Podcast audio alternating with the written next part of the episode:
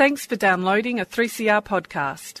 3CR is an independent community radio station based in Melbourne, Australia. We need your financial support to keep going.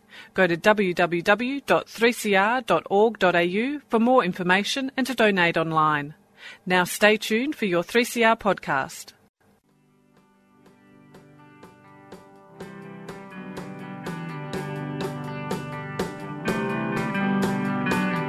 Animales humanos, animales humanos, animales, animales humanos, animales humanos,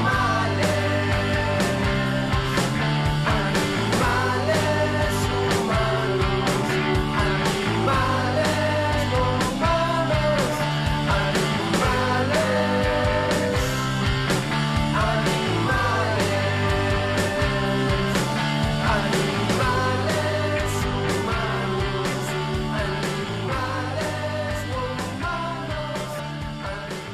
Welcome to Freedom of Species, bringing animal advocacy to the airwaves. And thank you very much to Sally with her fantastic show called Out of the Pan, which discusses all things genderful. If you've missed Sally's show, she does podcast. So just go to the 3CR website and you can listen to recent shows there. Freedom of Species, we cover all issues concerning animals, includes animal advocacy, activism, protection, conservation and, importantly, appreciation. We are broadcasting from 3CR Studios in Melbourne, Australia. Live streaming and recent podcasts are available via the 3CR website.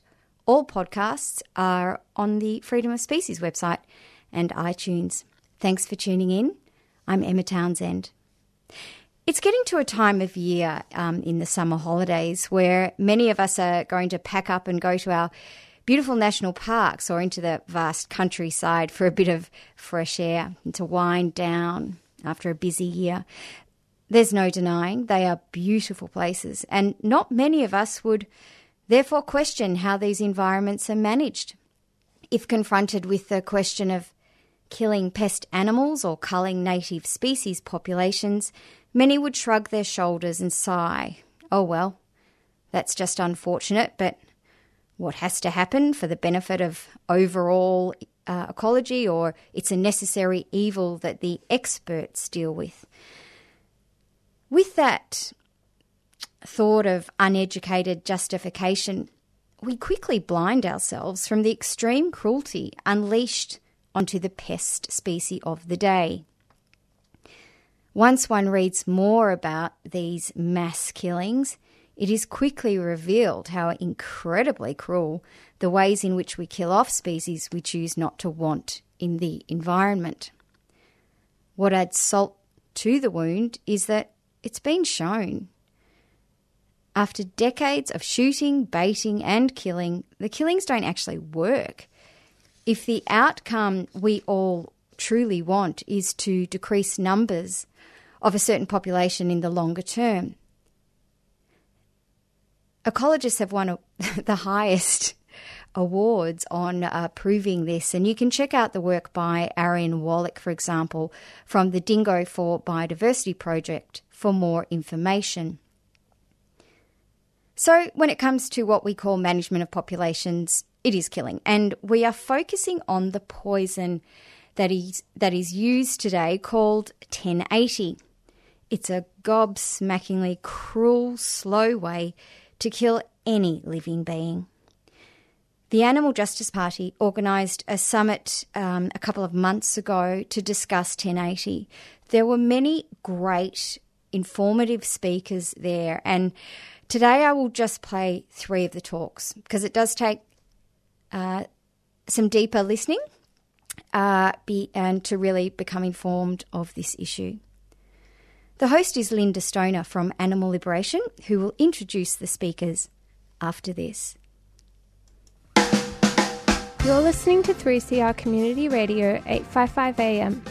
Visit the 3CR website at 3cr.org.au/podcast to hear the most recent recording from each show, or 3cr.org.au/streaming to listen live.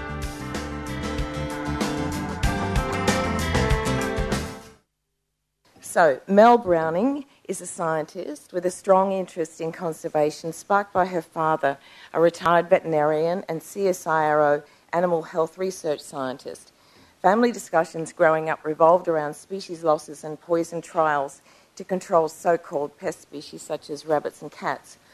The focus on poisons as a solution was something that didn't resonate with Mel, especially after witnessing her own dog affected by 1080 after eating a poisoned rabbit as a teenager.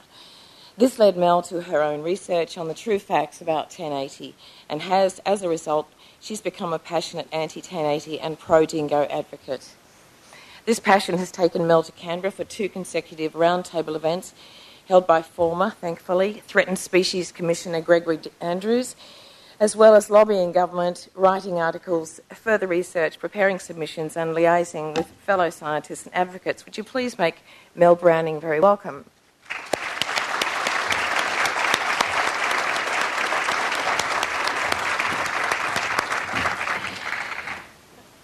Mel, I'm going to start with a multi-pronged question. What exactly is compound 1080 and how does it affect animals? How is it used and for what purpose? Is it dangerous to humans and what effect, if so, does it have? Okay, thanks, Linda. So I'm going to start by saying what compound 1080 isn't.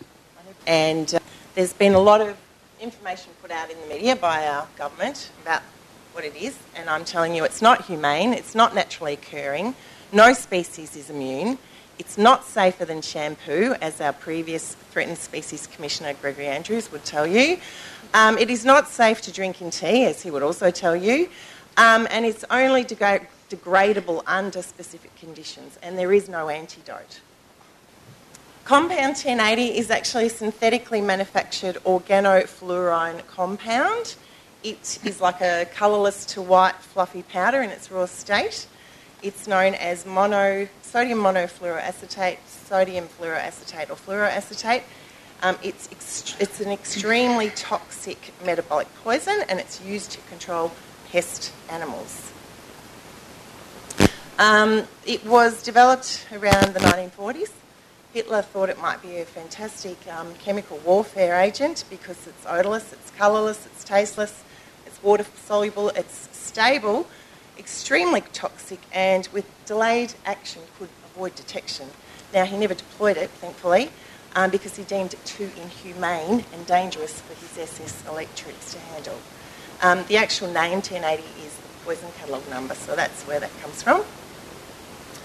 After World War II, the patent was picked up by Monsanto. Don't we love them? So the highly concentrated 1080 compound was used as a pesticide in the US to kill mostly wolves and coyotes and rodents. Environmental lobbyists in 1972 lobbied President Nixon, and it was banned because there was a lot of off-target species of protected animals like your hawks, your eagles, your grizzly bears. And it has been reintroduced into the US in small quantities now, just in livestock protection collars for sheep. So that's the history there. Now, the patent was transferred to Tull Chemical Corporation in Alabama in the US in 1955. Can everyone hear me, by the way? They are the only legal producer of 1080 worldwide. And if you have a look at the Google Maps, that little blue shed in a very nondescript back street in Alabama is where it all happens.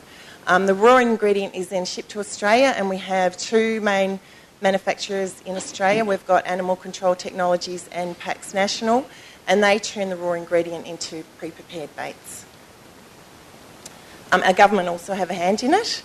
So our Federal Department of Environment have invested from their threat abatement program, it looks like about $4.7 million into development of a history bait. It's spelled with a double S. It's a feral cat bait. It's earmarked for biodiversity hotspots like your Kimberleys. They own the patent on it. Our Western Australian Parks and Wildlife have a feral cat bait called Eradicat. They own the patent on. It's also another 1080 bait, and what you've got to realise with feral cat baits is dingoes die, so you're killing the very predator that can manage feral cats naturally with the baiting programs. So field trials of Eradicat in dingo habitat actually showed that more dingoes died than cats of this particular bait. What does the World League for Protection of Animals say about 1080? It's a slow killer. Its animals suffer a horrific death, and herbivores can take up to 44 hours of agony to die. Carnivores can take up to 21 hours. And the speed of death is really dependent on the metabolism of the particular animal. Everything dies from 1080, basically, at the right concentrations, from the insects to your elephants, including humans. So the RSPCA deem it an inhumane poison. They don't support it based on their evidence. I've just got some quotes here from a wonderful toxicology professor from New Zealand called Ian Shaw. He's saying 1080 does not discriminate. Any cell it enters in any animal or person, it dies. So 1080 interrupts the metabolic process to the cells, kills the cells, they die. So if anyone tells you that 1080 can discriminate between pests and native animals, they are talking utter rubbish. So there's words from our learned toxicologist. Is it naturally occurring? Well, sodium monofluoroacetate 1080 is not naturally occurring. It's synthetically manufactured. It is related to potassium fluoroacetate that is found in some shrubs around the world and in small pockets in Australia, in southwest corner of WA and parts of Queensland. So it is chemically distinct, and it's in much greater concentrations in a bait than it is in a plant. So it's unrelated. It's also non-reactive and stable under normal temperature and pressure conditions, and its slow decomposition means that it poses a serious environmental risk. So here I've got the material safety data sheets from the Animal Control Technologies manufacturer in Australia, and they actually say it is non-reactive under normal conditions, stable for extended periods of time, in brackets, indefinitely. So, under normal ambient temperatures, it is very stable. So it does break down, but only under certain conditions, and only when certain microbes are present in the soil and water.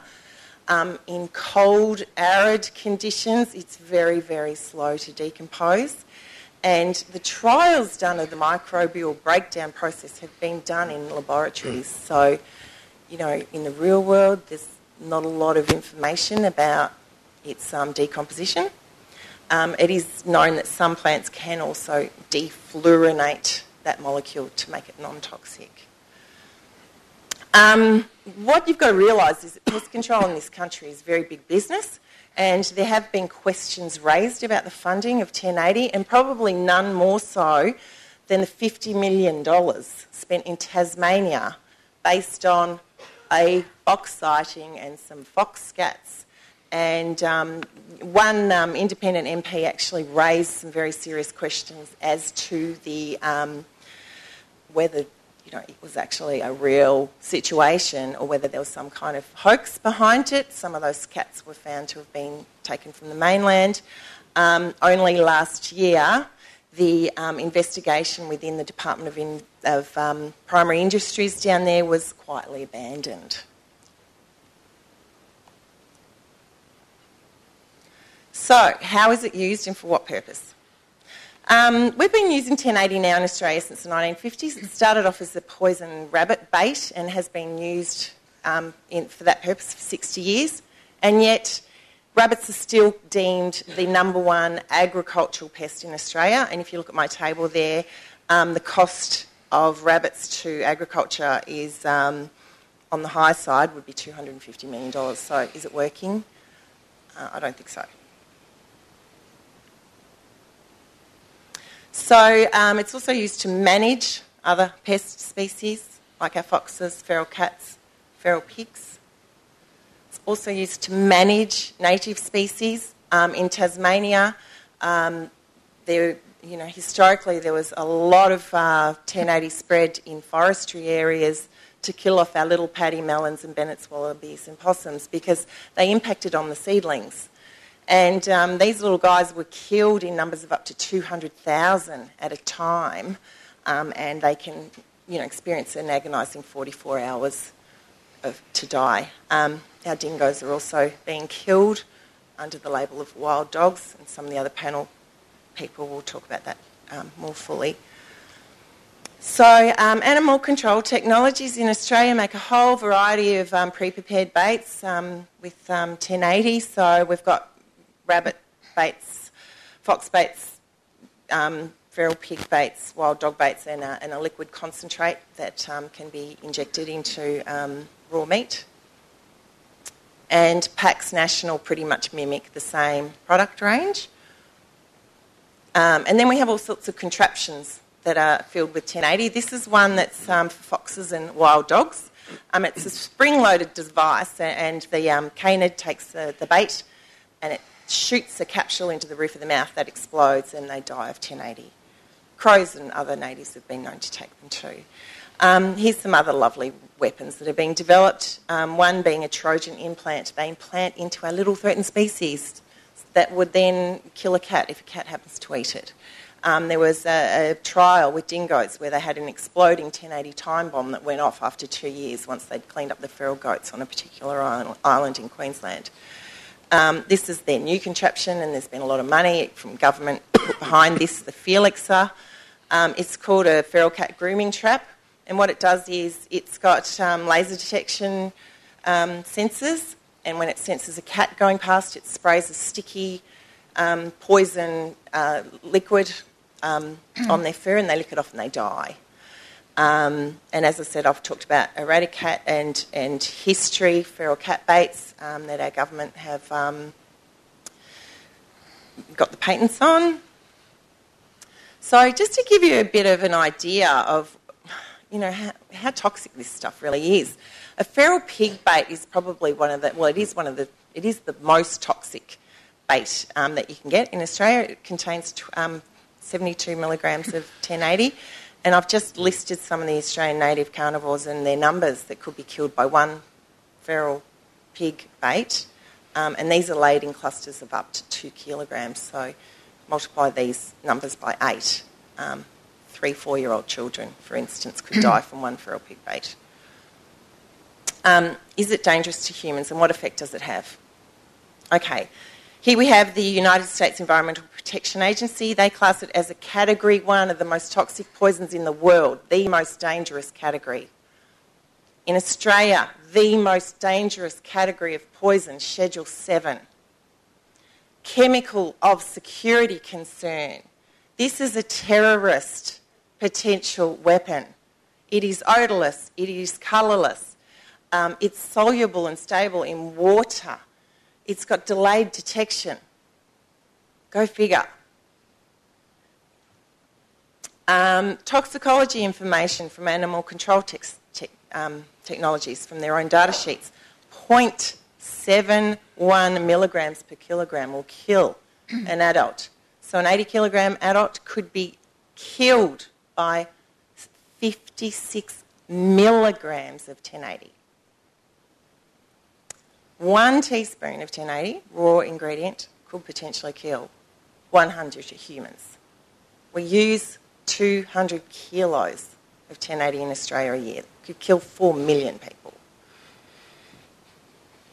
So if you don't die from 1080 but you're exposed to 1080, then sublethal doses are pretty nasty and can lead to irreparable and serious effects. Mostly tissues that have high energy needs, so your brain, testes in men, heart, lungs, fetuses of pregnant women. And that's the end of my presentation. Thank you for listening. I recommend, if anyone's kind of interested, that you do your own research. There's a lot of information out there on Google, so thank you very much.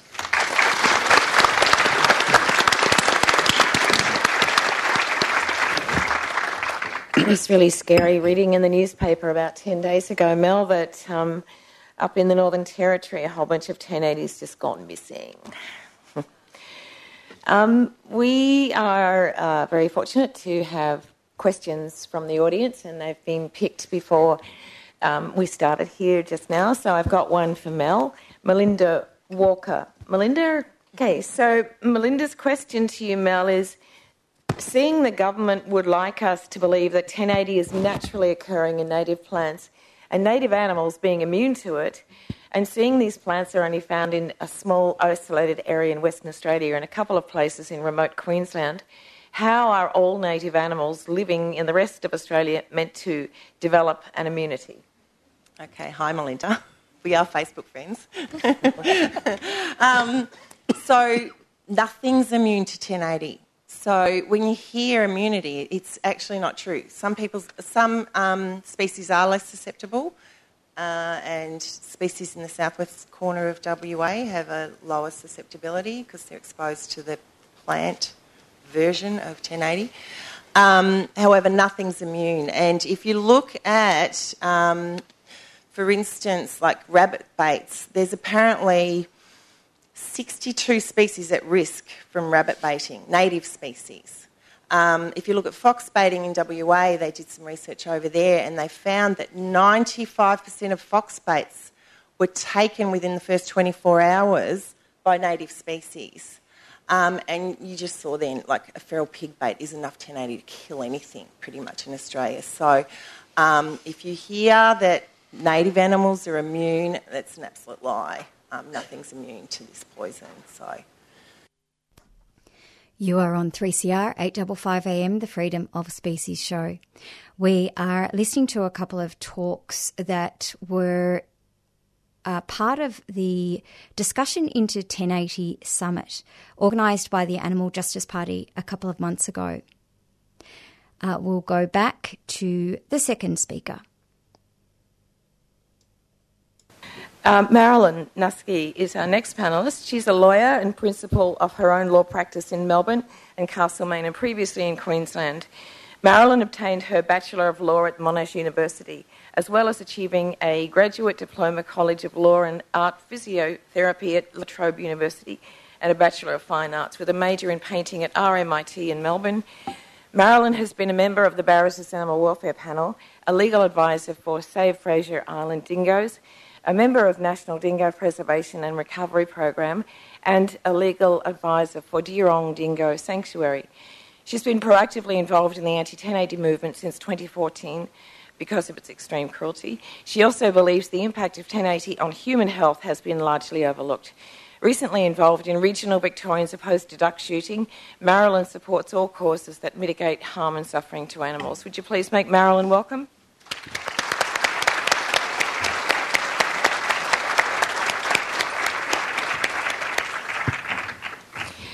I've got a multi-pronged one for you as well, Marilyn. Okay. Who authorises the use of 1080 in Australia? What is the legal framework surrounding its use? And what can we do if affected by the death of an animal from 1080? So in Australia, the APVMA authorises the importation and use of agricultural and veterinary chemicals. They control labels and warnings up to the point of sale. In 2001, APVMA called for submissions for a review of the use of 1080 because there were so many complaints about the death of non-target species. More than 200 submissions were received and a final review report was published in January 2008. APVMA washed their hands of any issues regarding animal welfare or humaneness or inhumaneness, because they said the AgVet codes don't require us to address animal welfare. They acknowledged that non-target species did die, but not enough for concern, they said. They made changes to labels with more warnings about use, and issues of cruelty and inhumaneness were not addressed, nor did the review really address the issues of human health, because they said there are such strict controls around handling, it really wasn't a priority. So is, in fact, we know it's inhumane. There's certainly no kindness around 1080, and it's cruel. Its cruelty is willfully causing pain or suffering to others and feeling no concern about it. APVMA said conflicting arguments in the literature on whether pain from 1080 poisoning is severe or not. They expressed uncertainty whether convulsions and writhing, yelping were indicators of pain. They suggested don't use strychnine when you've got something more humane like 1080 around. That's what they actually said in the review. So a lot of people say, what about animal cruelty laws? And yes, each state does have animal cruelty laws, but I'll give you an example. The animal cruelty laws of Victoria refer to the Catchment and Land Protection Act, which actually allows the use of poisons on so-called pest species. So they actually regulate or statute out of animal cruelty laws. So not all animals have the protection of animal cruelty laws, but this does not apply to domestic pets. But I'll come back to that in just a moment. So within Australia, we've got the National Wild Dog Eradication Plan at the top, which is delivered via the Australian Pest Animal Strategy 2017 to 27, which is, surprise, surprise, facilitated by the wool producers of Australia. So the framework is we've got the Commonwealth Department of Agriculture, State Department of Agriculture, state authorities, for example, DELWP in Victoria, and each state has a regulator to oversee the use of 1080 and PAP in each state. And this is mirrored in each state. In Victoria it's DELWP, but each state has a particular state authority. So it's cruel and inhumane, and it's also readily available.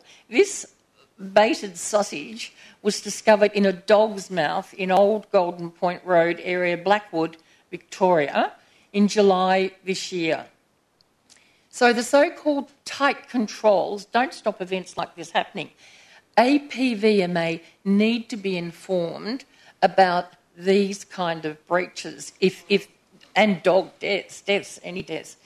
1080 has been an ongoing threat to domestic animals and humans since introduction.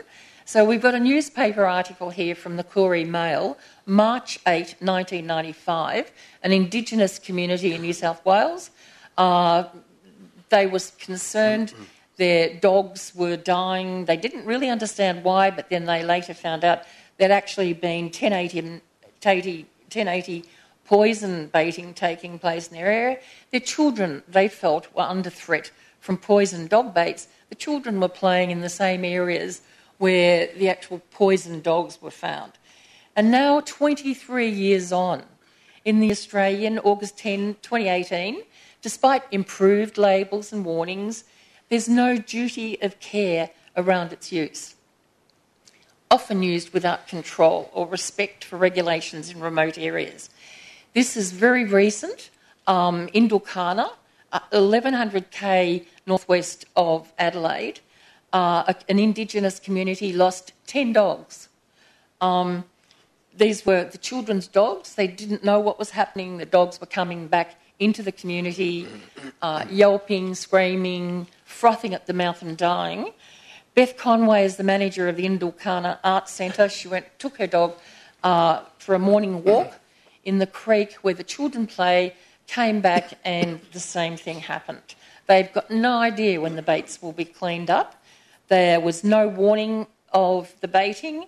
There was no signage went up. So what can we all do? What can we all do as individuals about 1080? If you're opposed to it, talk to your neighbours. Set up an anti-1080 action group. Write to the Ministers for Agriculture, State and Commonwealth, your local MP, the Health Minister and State, the Health Minister, State and Commonwealth, your local council health department. Explain your concerns about the effect of 1080 upon your health and your family's health and your domestic animals' health. Express your disgust with the use of 1080. So what can you do if your animal dies from 1080? Firstly, obtain a toxicology report. In Victoria, DELWP have said that they'll actually carry out a toxicology report. They'll give you a copy of it, or if you don't have access to that, obtain a letter from your vet if the vet can actually confirm the symptoms were 1080. Review your state regulations. Identify any breach. Check the Department of Agriculture website and report it to the state regulatory authority with a copy of the toxicology report or a letter, or the letter from your vet. Report the death in writing to RSPCA. Bring any breach of regulations to the attention of RSPCA with a copy of your report. Write to the Complaints Department of APVMA with a copy of any toxicology report or letter from your vet. The reason, even though APVMA manage up to the point of sale, they're always interested in knowing what's actually going on. Don't feel, just because people tell you this department does that or this one doesn't do that, just go for the lot. That's what I do. In 2018, APVMA said there was insufficient data about domestic animal deaths to really be taken into account. So that's why we set up the Australian Register of Animal Deaths linked to 1080. So go online, report your domestic animal death, and that we're hoping if everybody did that, or, you know, a good number, then ultimately we've got a database to take back to APVMA and say, well, look, there's a huge number of domestic animals dying from 1080 as well. Sign petitions. There's a couple on Change.org. There's a very good petition which has got nearly 39,000 signatures. I think it was Paul Anderson was instrumental in starting the signature. There's Rex's petition for Rex Betty. We saw a video about Betty in Kenya. Sentient creatures demand a ban on 1080, which has got nearly 15,000 signatures, and I'm sure there are others. So what else can we do? We all know if we're out and we see a sign that says no trespassing, violators will be prosecuted. We know that if we see that sign, we're pretty sure that it's unauthorised entry. We can't just walk across that land because it's somebody else's property. We're warned we could be prosecuted if we enter without permission of the occupier. But what if your sign said no trespassing, chemical or toxic? We object to 1080. If you bake nearby and an animal carries it to our land, which is a pretty reasonable expectation. I mean, your sign couldn't say all that, but it's a reasonable expectation. It's common knowledge that a fox or a bird can carry a bait up to 2K. So that's a reasonably foreseeable event. And if we suffer damage because of that reasonably foreseeable event, because you've baited next door, you will be prosecuted if I suffer loss or damage. Just a thought, just something to think about, worthwhile putting up a sign, I think.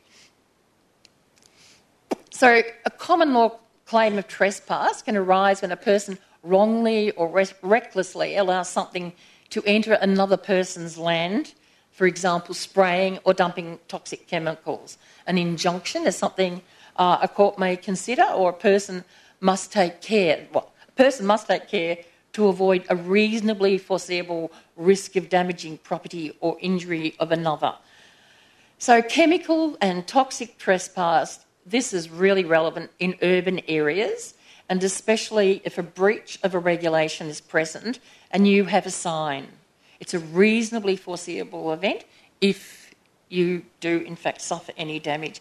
And now we come to human health.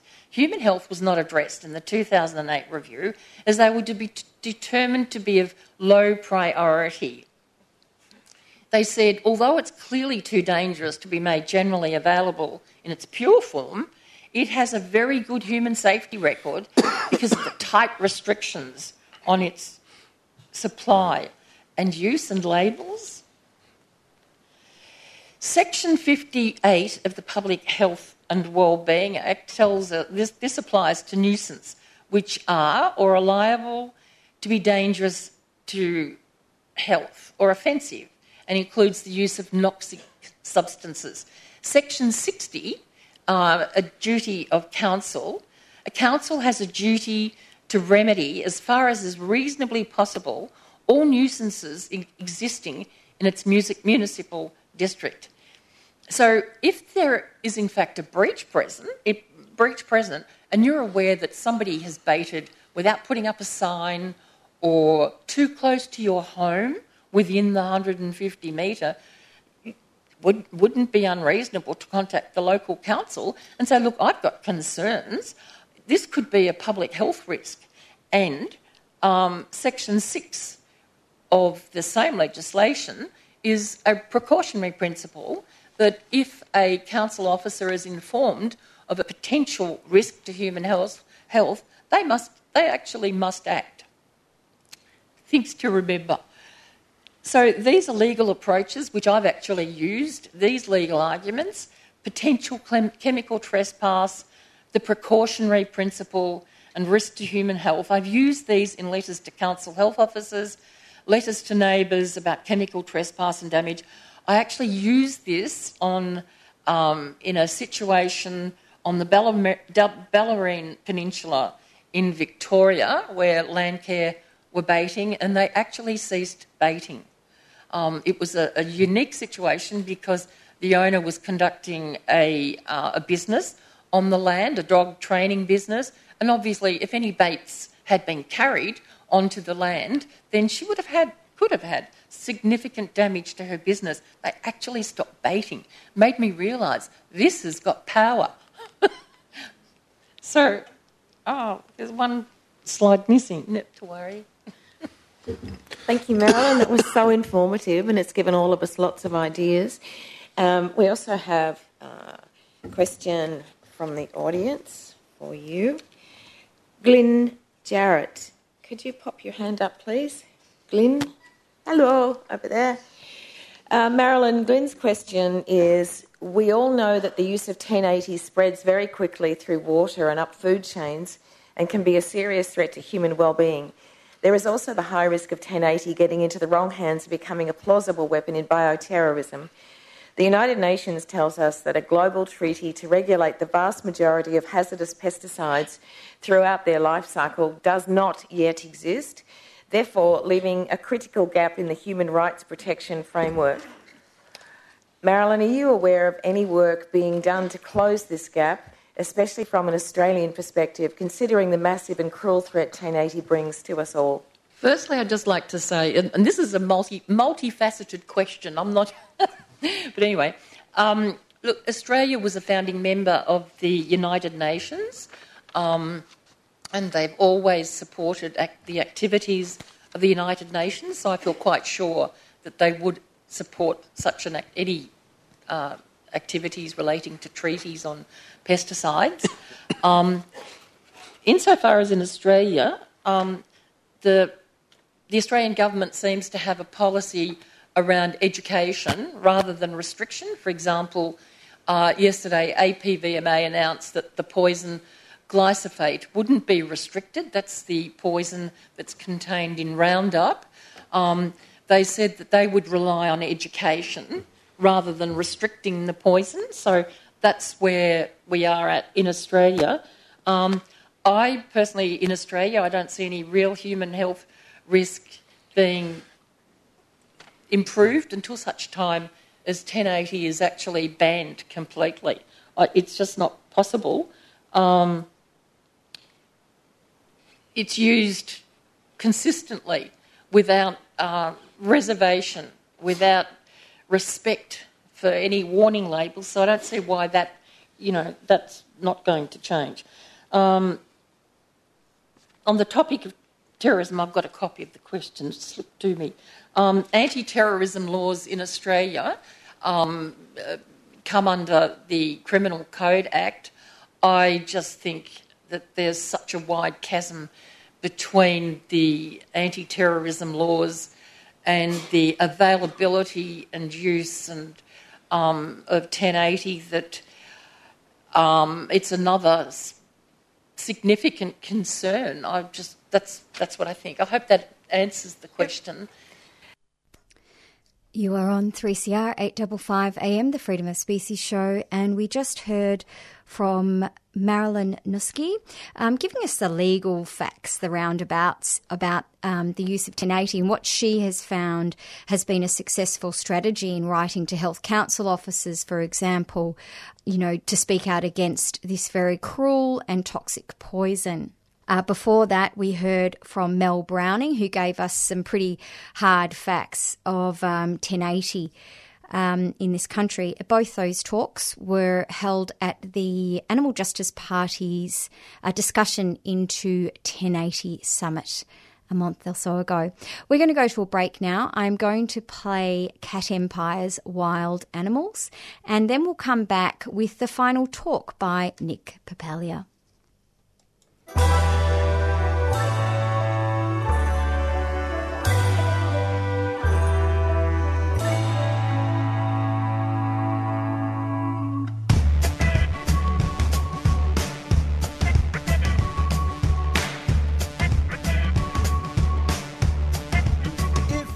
That was a tune by Cat Empire called Wild Animals. We'll go back to the third talk that was held at the 1080 Discussion Summit held by the Animal Justice Party. And our next panellist is Nick Papalia. He's been on the national trail to get 1080 banned for 25 years, published author of two books, Who Cares and A Tree Without Roots, as well as an e-book, The Boomerang Trail. Along with his companion Dingo Lindy, he's visited 127 schools and given 643 dingo awareness sessions, resulting in a nomination for Australian of the Year. And our question for you is, we've learned that 1080 kills large numbers of non-target species, such as endangered native species. But if we can, for a moment, focus on the one that is targeted, Australia's apex land predator, the dingo, can you please explain why the dingo is targeted and the effect this has on disrupting the social structure of dingo communities? The top land predator is the guardian, the protector and the modulator, and it keeps everything in balance. That's well researched and studied. The dingo keeps the cat, the fox, the goat, the pig, the rabbit, the kangaroo and the wild dogs in tow. When those population of dingoes are decimated by 1080... exasperation takes place in a destabilisation effect, and the dingo is different to a dog. It's awarded the title of Canis dingo as a different species to Canis familiaris because it is different in its manner and its role.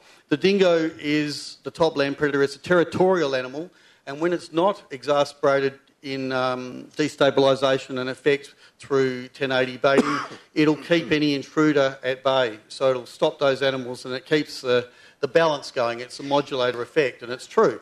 So when that happens, when 1080 is killing the alphas, the alpha dingoes are the teachers to the juveniles, and they're very intelligent dingoes. They have a 30% larger skull morphology than a dog.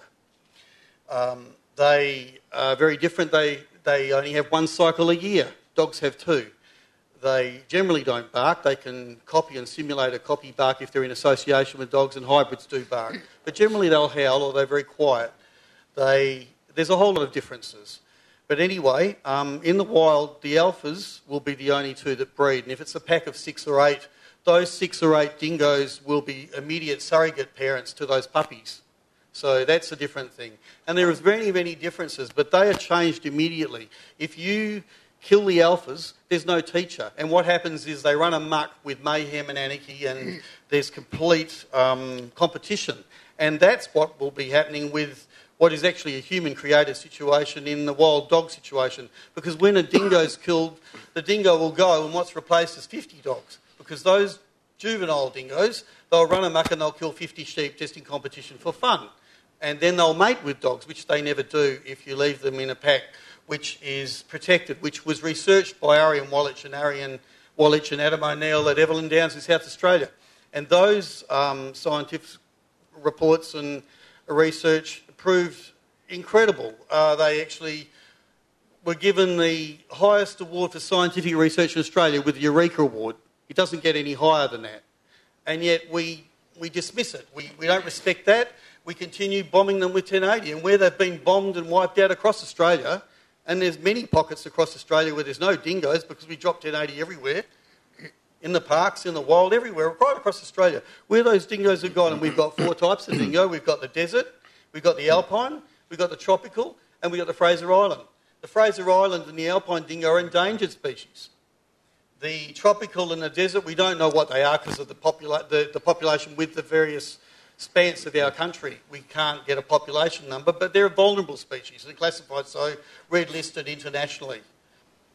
We have to protect these animals because soon they'll be extinct if we don't do something about it. We're following the same footpath we did with the thylacine, and it's not very intelligent. We actually have the world record in mammal extinction, and it's shameful in every manner. But what happens is that exasperation taking place when the alphas are extinguished and killed just results in mating with wild dogs, and it does. It just creates a mayhem situation, and I hope that answers the question. It does. It was fascinating. Thank you. I think we could all listen to you all night about dingoes. I've already learned a great deal. Thanks, Nick.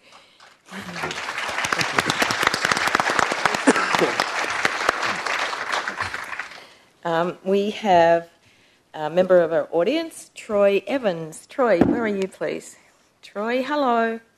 Troy would like to ask you, Nick, is there anything that we can learn from the events which led to 1080 being banned in other countries? How may we be able to apply those lessons here?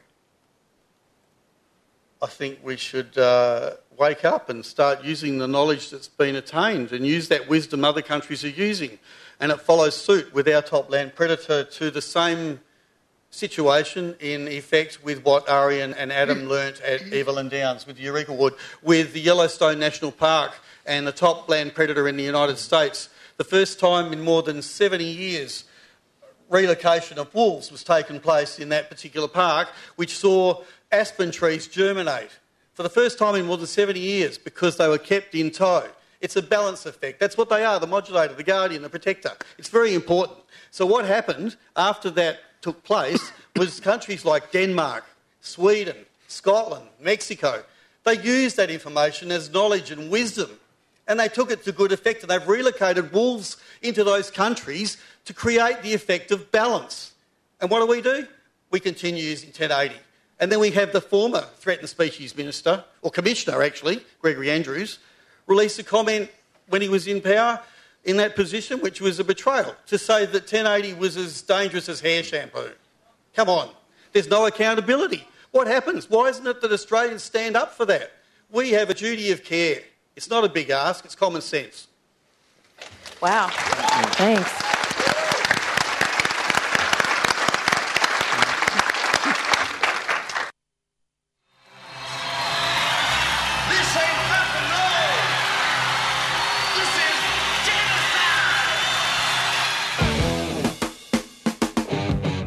CR has all kinds of music programs for you to hear, from blues to hip-hop, reggae, classical, punk, jazz, soul, indigenous, experimental, indie, metal and other music styles.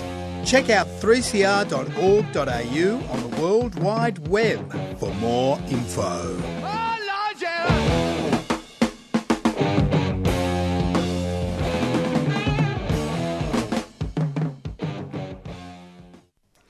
You are on Freedom of Species, 3CR 855 AM, and we've listened to three talks today by Marilyn Nuske, Mel Browning and Nick Papalia that took place at the 1080 Discussion Summit that the Animal Justice Party organised a few months ago.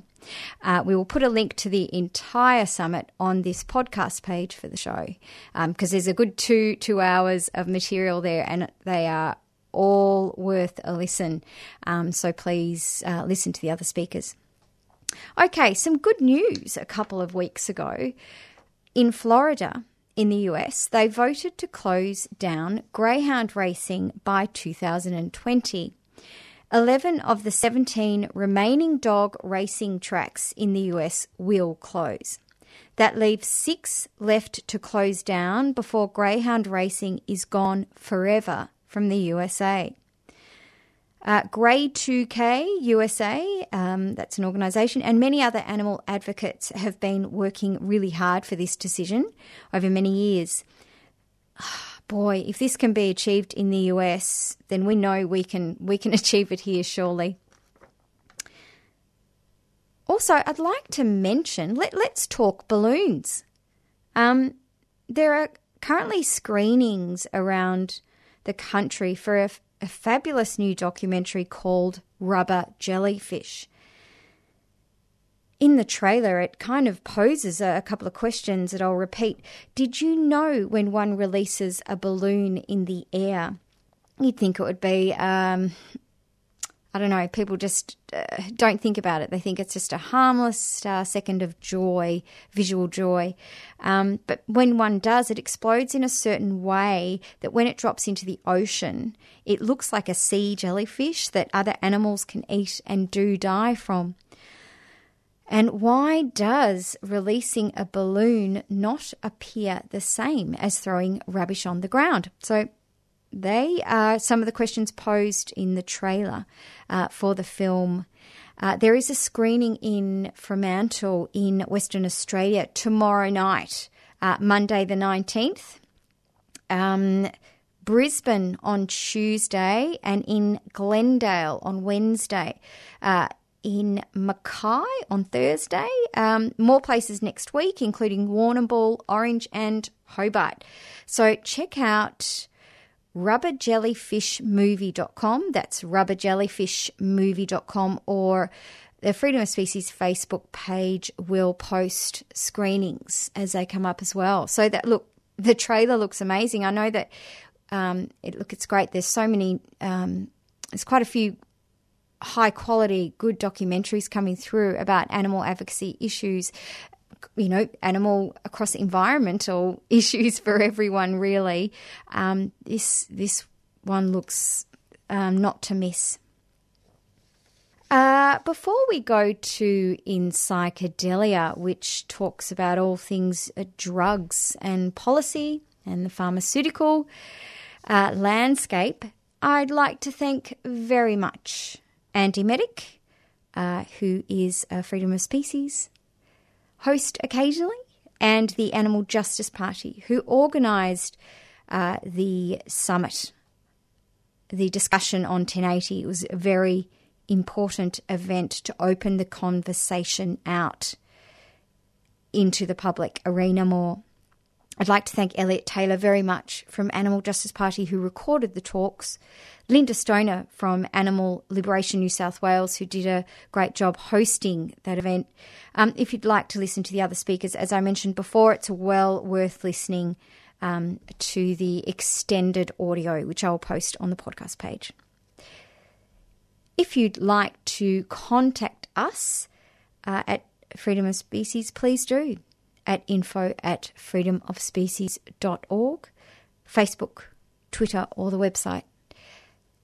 Bear in mind, I can't believe it, we are coming up to that Christmas time of year, and it is good to just try and, you know, maybe just put together a couple of sentences about pigs in the pig production industry, as now, of course, there's a lot of advertising to, you know, order your free-range ham or order your Christmas ham here and recipes and the like. It is a wonderful thing to get together and celebrate the festive season with family, friends, you know, whoever. It's great to get around a table and eat. It's a very noble thing to do, to share and have that joy. But it easily masks the really horrific lives that individual pigs have in the pig production industry. And as we mentioned a couple of weeks ago, there's a lot of very crafted ways in which the public is blinded from seeing that horror that exists in factory farming, or indeed in the, also if a pig is bred free range, they end up at the same slaughterhouse as well. So one must look further into what these labels mean as well. Free range can mean that just the pigs are born outside and then they're taken into a concrete shed where they spend their entire short lives, about 6 months, being fattened up for the market. So anyway, what I'll do is I will skedaddle out of here, and I'll see you next week. Take care. This is David Rovics, and you are tuned to 3CR 8:55 a.m. Melbourne, Australia. Step 3 is finding there's a tactic when everyone believes it could be true. That if all the people work collectively, there just might be something we can do, and everything can change. You've been listening to a 3CR podcast produced in the studios of independent community radio station 3CR in Melbourne, Australia. For more information, go to allthews.3cr.org.au.